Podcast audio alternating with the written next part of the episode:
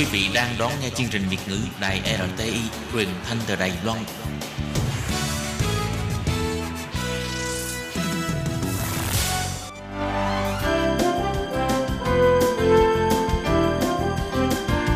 Xin mời quý vị và các bạn đến với chuyên mục Nhìn ra thế giới. Chuyên mục này gồm những nội dung liên quan đến quốc tế,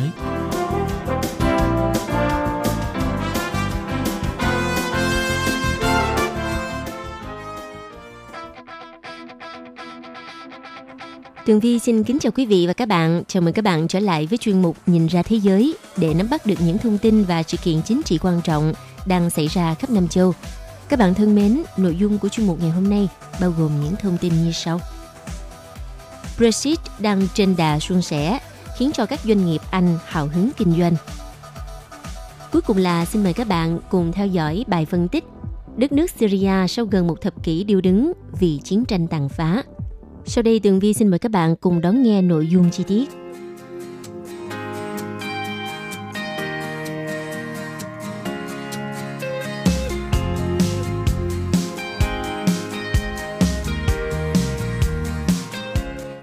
Thưa các bạn, kết quả của một cuộc khảo sát với sự tham gia của các giám đốc công ty ở Anh cho thấy niềm tin của doanh nghiệp Anh quốc vào nền kinh tế của nước này đã tăng vọt lên mức cao nhất trong hơn 3 năm – sau khi đảng bảo thủ giành chiến thắng trong cuộc bầu cử vừa qua.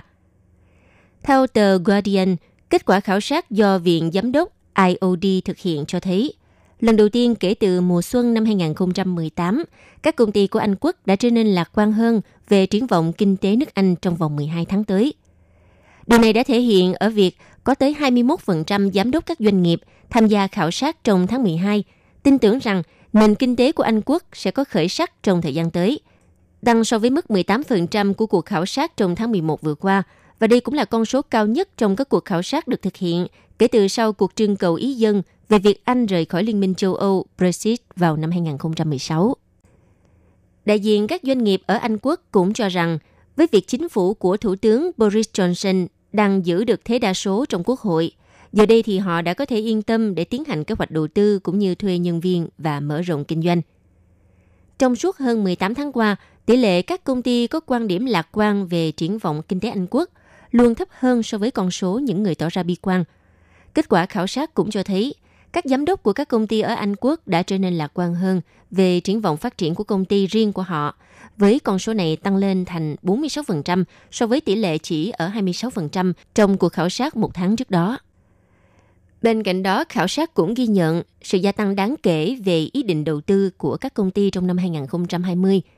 18% doanh nghiệp cho biết dự kiến tăng mức đầu tư trong năm tới, dù phần lớn những người được hỏi cho hay họ dự đoán sẽ phải chịu mức chi phí kinh doanh cao hơn trong 12 tháng tiếp theo. Tuy nhiên, IOD cũng cảnh báo rằng sự không chắc chắn về mối quan hệ lâu dài của Anh với châu Âu vẫn là một nguyên nhân khiến cho cộng đồng doanh nghiệp lo ngại. Cuộc khảo sát trên được thực hiện sau khi đảng bảo thủ Anh của Thủ tướng Anh quốc Boris Johnson đã giành được thế đa số tại Quốc hội trong cuộc bầu cử ngày 12 tháng 12 vừa qua – giúp cho ông Johnson có được các điều kiện thuận lợi để mà thực hiện cam kết hoàn tất tiến trình Brexit theo đúng hạn. Trong phát biểu công bố chương trình nghị sự của chính phủ mới vừa qua, ông Boris Johnson tái khẳng định sẽ đưa Anh rời khỏi Liên minh châu Âu vào ngày 31 tháng 1 năm 2020. Ông Boris Johnson cũng bác bỏ khả năng gia hạn giai đoạn chuyển tiếp hậu Brexit đến năm 2020 để đàm phán một thỏa thuận thương mại tự do với Liên minh châu Âu – Giai đoạn chuyển tiếp cũng là thời gian Anh phải tuân thủ các quy định của Liên minh châu Âu trong lúc hai bên đàm phán về một thỏa thuận thương mại song phương, nhằm đảm bảo hoạt động giao thương không bị gián đoạn. Với việc Brexit đã hai lần bị trì hoãn, thì giai đoạn này có thể sẽ chỉ diễn ra từ 31 tháng 1 đến 31 tháng 12 năm 2020. Ngoài ra, Thủ tướng Anh Boris Johnson cũng tuyên bố sẽ thúc đẩy đàm phán các thỏa thuận thương mại với các nước khác. Ở trong nước thì ông sẽ đẩy mạnh cải cách giáo dục – tăng cường đầu tư cho cơ sở hạ tầng và công nghệ, cũng như xem xét lại chính sách an ninh quốc phòng và đối ngoại.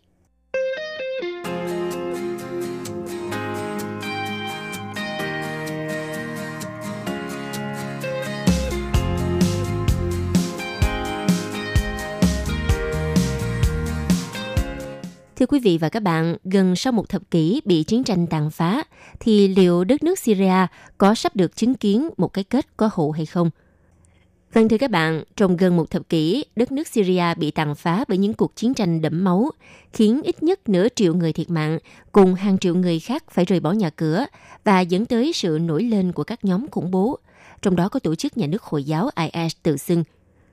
Cuộc xung đột ở Syria đã bắt đầu nổ súng sau khi phong trào mùa xuân Ả Rập với những cuộc biểu tình phản đối chính phủ diễn ra ở một loạt quốc gia từ Trung Đông cho tới Bắc Phi – Tổng thống Syria ngài Bashar al-Assad đã chứng kiến Tổng thống Tunisia ngài Zine El Abidine Ben Ali phải chạy sang Syria tị nạn. Còn Tổng thống Ai Cập ngài Hosni Mubarak bị lật đổ và Tổng thống Libya ngài Gaddafi bị sát hại sau một cuộc nổi dậy có vũ trang. Ông Assad cũng rơi vào hoàn cảnh tương tự khi mà hàng loạt những cuộc biểu tình chống chính phủ đã diễn ra. Ban đầu là ở thành phố Dara ở phía nam Syria – và sau đó là lan ra khắp đất nước với mức độ bạo lực ngày càng gia tăng. Cuộc nổi dậy ở Syria dần đã biến thành cuộc nội chiến toàn diện vào năm 2020 với những cuộc giao tranh giữa quân chính phủ và nhiều phe phái đối lập khác nhau. Trong cuộc chiến đó thì thành phố Homs và Aleppo đã trở thành những chiến trường đẫm máu, nơi mà người dân thường trở thành nạn nhân của chiến tranh và nhiều cơ sở hạ tầng thì đã bị phá hủy. Ở Aleppo, chiến địa ác liệt nhất từ tháng 7 năm 2012 đến tháng 12 năm 2016 và là một trong những khu vực bị bao vây lâu nhất với thương vong đáng kể nhất trong chiến tranh hiện đại khi có tới 30.000 người đã thiệt mạng tại khu vực này. Cũng trong gần một thập kỷ này thì hàng triệu người Syria đã phải tị nạn ở những quốc gia láng giềng như là Thổ Nhĩ Kỳ, Jordan và Lebanon trong điều kiện sống đông đúc, tạm bợ và cực kỳ khó khăn – Ngoài ra có một điều chúng ta có thể thấy rõ là cuộc xung đột Syria không chỉ nằm trong phạm vi biên giới quốc gia Trung Đông này, mà những cuộc giao tranh cũng như tình trạng bất ổn liên miên ở Syria cũng đã trở thành nơi nuôi dưỡng mầm mống khủng bố. Trong quá trình này, tổ chức nhà nước Hồi giáo tự xưng IS dần dần lớn mạnh về lực lượng cũng như nắm giữ một vùng lãnh thổ rộng lớn ở phía đông Syria. Nhóm khủng bố này đã chiếm giữ thành phố Raqqa và một khu vực rộng lớn ở Deir là một khu vực giàu tài nguyên dầu mỏ. Đến năm 2014, IS đã thành công trong việc mở rộng các khu vực, chiếm giữ cũng như kiểm soát một phần ba lãnh thổ Iraq. Vào thời kỳ tổ chức khủng bố này phát triển mạnh mẽ nhất, thì chúng đã chiếm được một khu vực rộng lớn có diện tích bằng nước Anh quốc. Có thể nói sự nổi lên của IS cũng đã biến cuộc xung đột ở Syria không còn là một cuộc nội chiến nữa, mà đã trở thành một cuộc chiến chống khủng bố với sự can thiệp từ một loạt các quốc gia bên ngoài. Ngay lúc đó, Mỹ đã thành lập một liên quân đa quốc gia gồm các nước phương Tây và Ả Rập để đối phó với IS ở cả Iraq và Syria. Tuy nhiên, thay vì hợp tác với chính phủ Tổng thống Assad, Washington đã liên kết với nhóm người Kurd ở Syria nhằm chống lại IS. Lực lượng người Kurd ở Syria liên minh với các bộ lạc khác và thành lập lực lượng dân chủ Syria SDF vào tháng 10 năm 2015.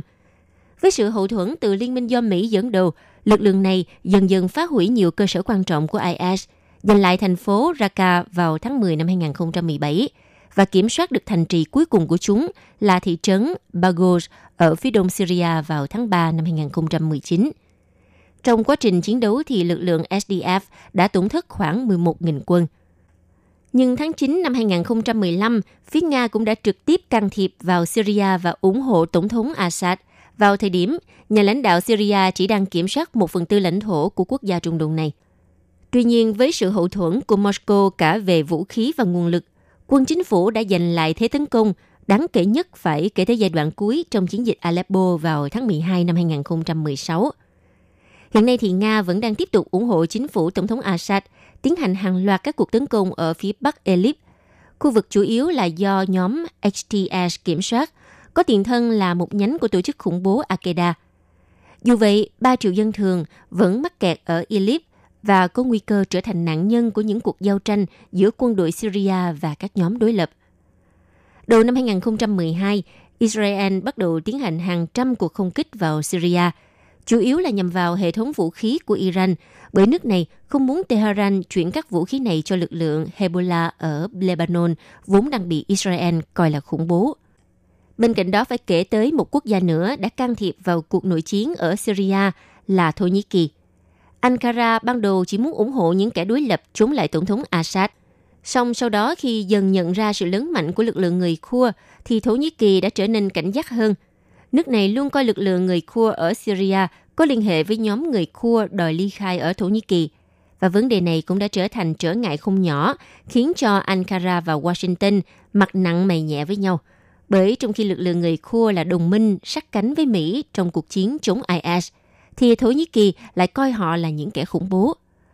Thổ Nhĩ Kỳ thậm chí đã tiến hành ba chiến dịch lớn nhằm vào Syria, lần lượt diễn ra trong năm 2016, 2018 và tháng 10 năm 2019, nhằm để loại bỏ nhóm người Kurd mà Ankara cho là hậu họa này. Tháng 12 năm 2018, Tổng thống Donald Trump tuyên bố Mỹ sẽ rút quân khỏi Syria. Đây là một quyết định gây nên nhiều tranh cãi trong chính trường Mỹ và phản ứng từ các đồng minh của Washington. Bộ trưởng Quốc phòng Mỹ ngài Jim Mattis từ chức sau quyết định rút quân của ông Donald Trump. Đặc biệt, sau khi thư ký báo chí Nhà Trắng ngài Stephen Grisham tuyên bố Mỹ sẽ không hỗ trợ hoặc tham gia vào hoạt động và sẽ không còn trực tiếp hiện diện ở khu vực này. Thổ Nhĩ Kỳ sẽ tiếp tục tiến bước với các hoạt động đã được lên kế hoạch từ lâu ở phía bắc Syria, và Washington đã bị cho là đâm sau lưng người khua. Việc Mỹ rút quân khỏi Syria cũng đã để lại khoảng trống quyền lực ở quốc gia Trung Đông này, trong khi những nhân tố bên ngoài khác, đặc biệt là Nga, luôn sẵn sàng để lấp đầy. Moscow đã giúp cho Tổng thống Assad giành lại phần lớn lãnh thổ Syria và đóng vai trò tích cực trong việc dàn xếp tình hình ở quốc gia này. Tuy nhiên, Nga không có ý định chỉ đơn giản là giúp và trao lại Syria cho Tổng thống Assad, mà Damascus là bước đệm để Moscow gia tăng ảnh hưởng ở Trung Đông cũng như củng cố sức mạnh quân sự của mình. Và phần thưởng mà Nga nhận được từ Tổng thống Assad là những địa điểm đặt cơ sở quân sự ở Syria, như là căn cứ hải quân Tartus và căn cứ không quân Khmeimim.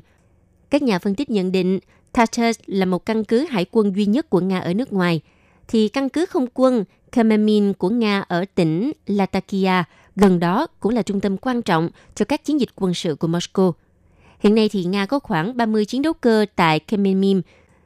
Từ đó có thể nói rằng Nga không chỉ là người chơi mà còn đang định hình lên luật chơi ở Syria và rộng hơn là toàn khu vực Trung Đông. Vâng thưa các bạn, cuộc chiến ở Syria đã trải qua gần một thập kỷ với nhiều thăng trầm, nhưng cái kết thực sự cho quốc gia Trung Đông này có thể sẽ không đến sớm – những hy vọng lóe lên chưa được bao lâu khi Nga và Thổ Nhĩ Kỳ tiến hành một thỏa thuận dàn xếp tình hình Syria hồi tháng 10 năm 2019 vừa qua, thì những cuộc giao tranh gần đây tại Idlib giữa quân chính phủ và các nhóm đối lập lại khiến cho quốc gia này thêm bất ổn. Thậm chí, kể cả khi kết thúc chiến tranh, Syria vẫn sẽ còn một chặng đường khá dài phía trước để mà tái thiết đất nước, khi cuộc chiến thập kỷ gần như là phá hủy phần lớn các cơ sở hạ tầng của nước này – theo Liên Hợp Quốc ước tính, thiệt hại của những công trình bị phá hủy là 388 tỷ USD,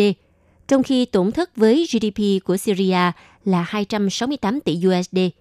Hầu hết các chuyên gia đều nhận định rằng Syria sẽ cần ít nhất là một thập kỷ để có thể tái thiết lại những cơ sở hạ tầng bị chiến tranh phá hủy. Gần đây thì Tổng thống Assad cũng đã để ngỏ khả năng tham gia vào sáng kiến vành đai và con đường của Trung Quốc nhằm tái thiết đất nước. Và nếu như kế hoạch này trở thành hiện thực, cục diện Syria trong thời gian tới sẽ có nhiều chuyển biến với sự thay đổi đáng kể về vai trò cũng như ảnh hưởng của các nhân tố hiện nay trong khu vực.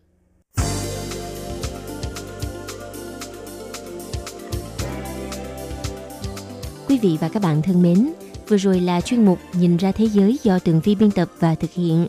Tường Vi xin cảm ơn sự theo dõi của các bạn. Xin hẹn gặp lại trong chuyên mục tuần sau cũng vào giờ này. Bye bye!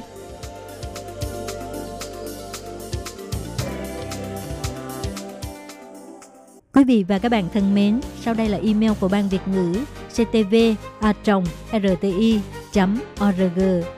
tvk e Hộp thư truyền thống của Ban Việt ngữ Việt Nam Miss PO Box 123 gạch ngang 199 Taipei 11199 Còn thính giả ở Việt Nam xin gửi đến hộp thư số 104 Hà Nội, Việt Nam.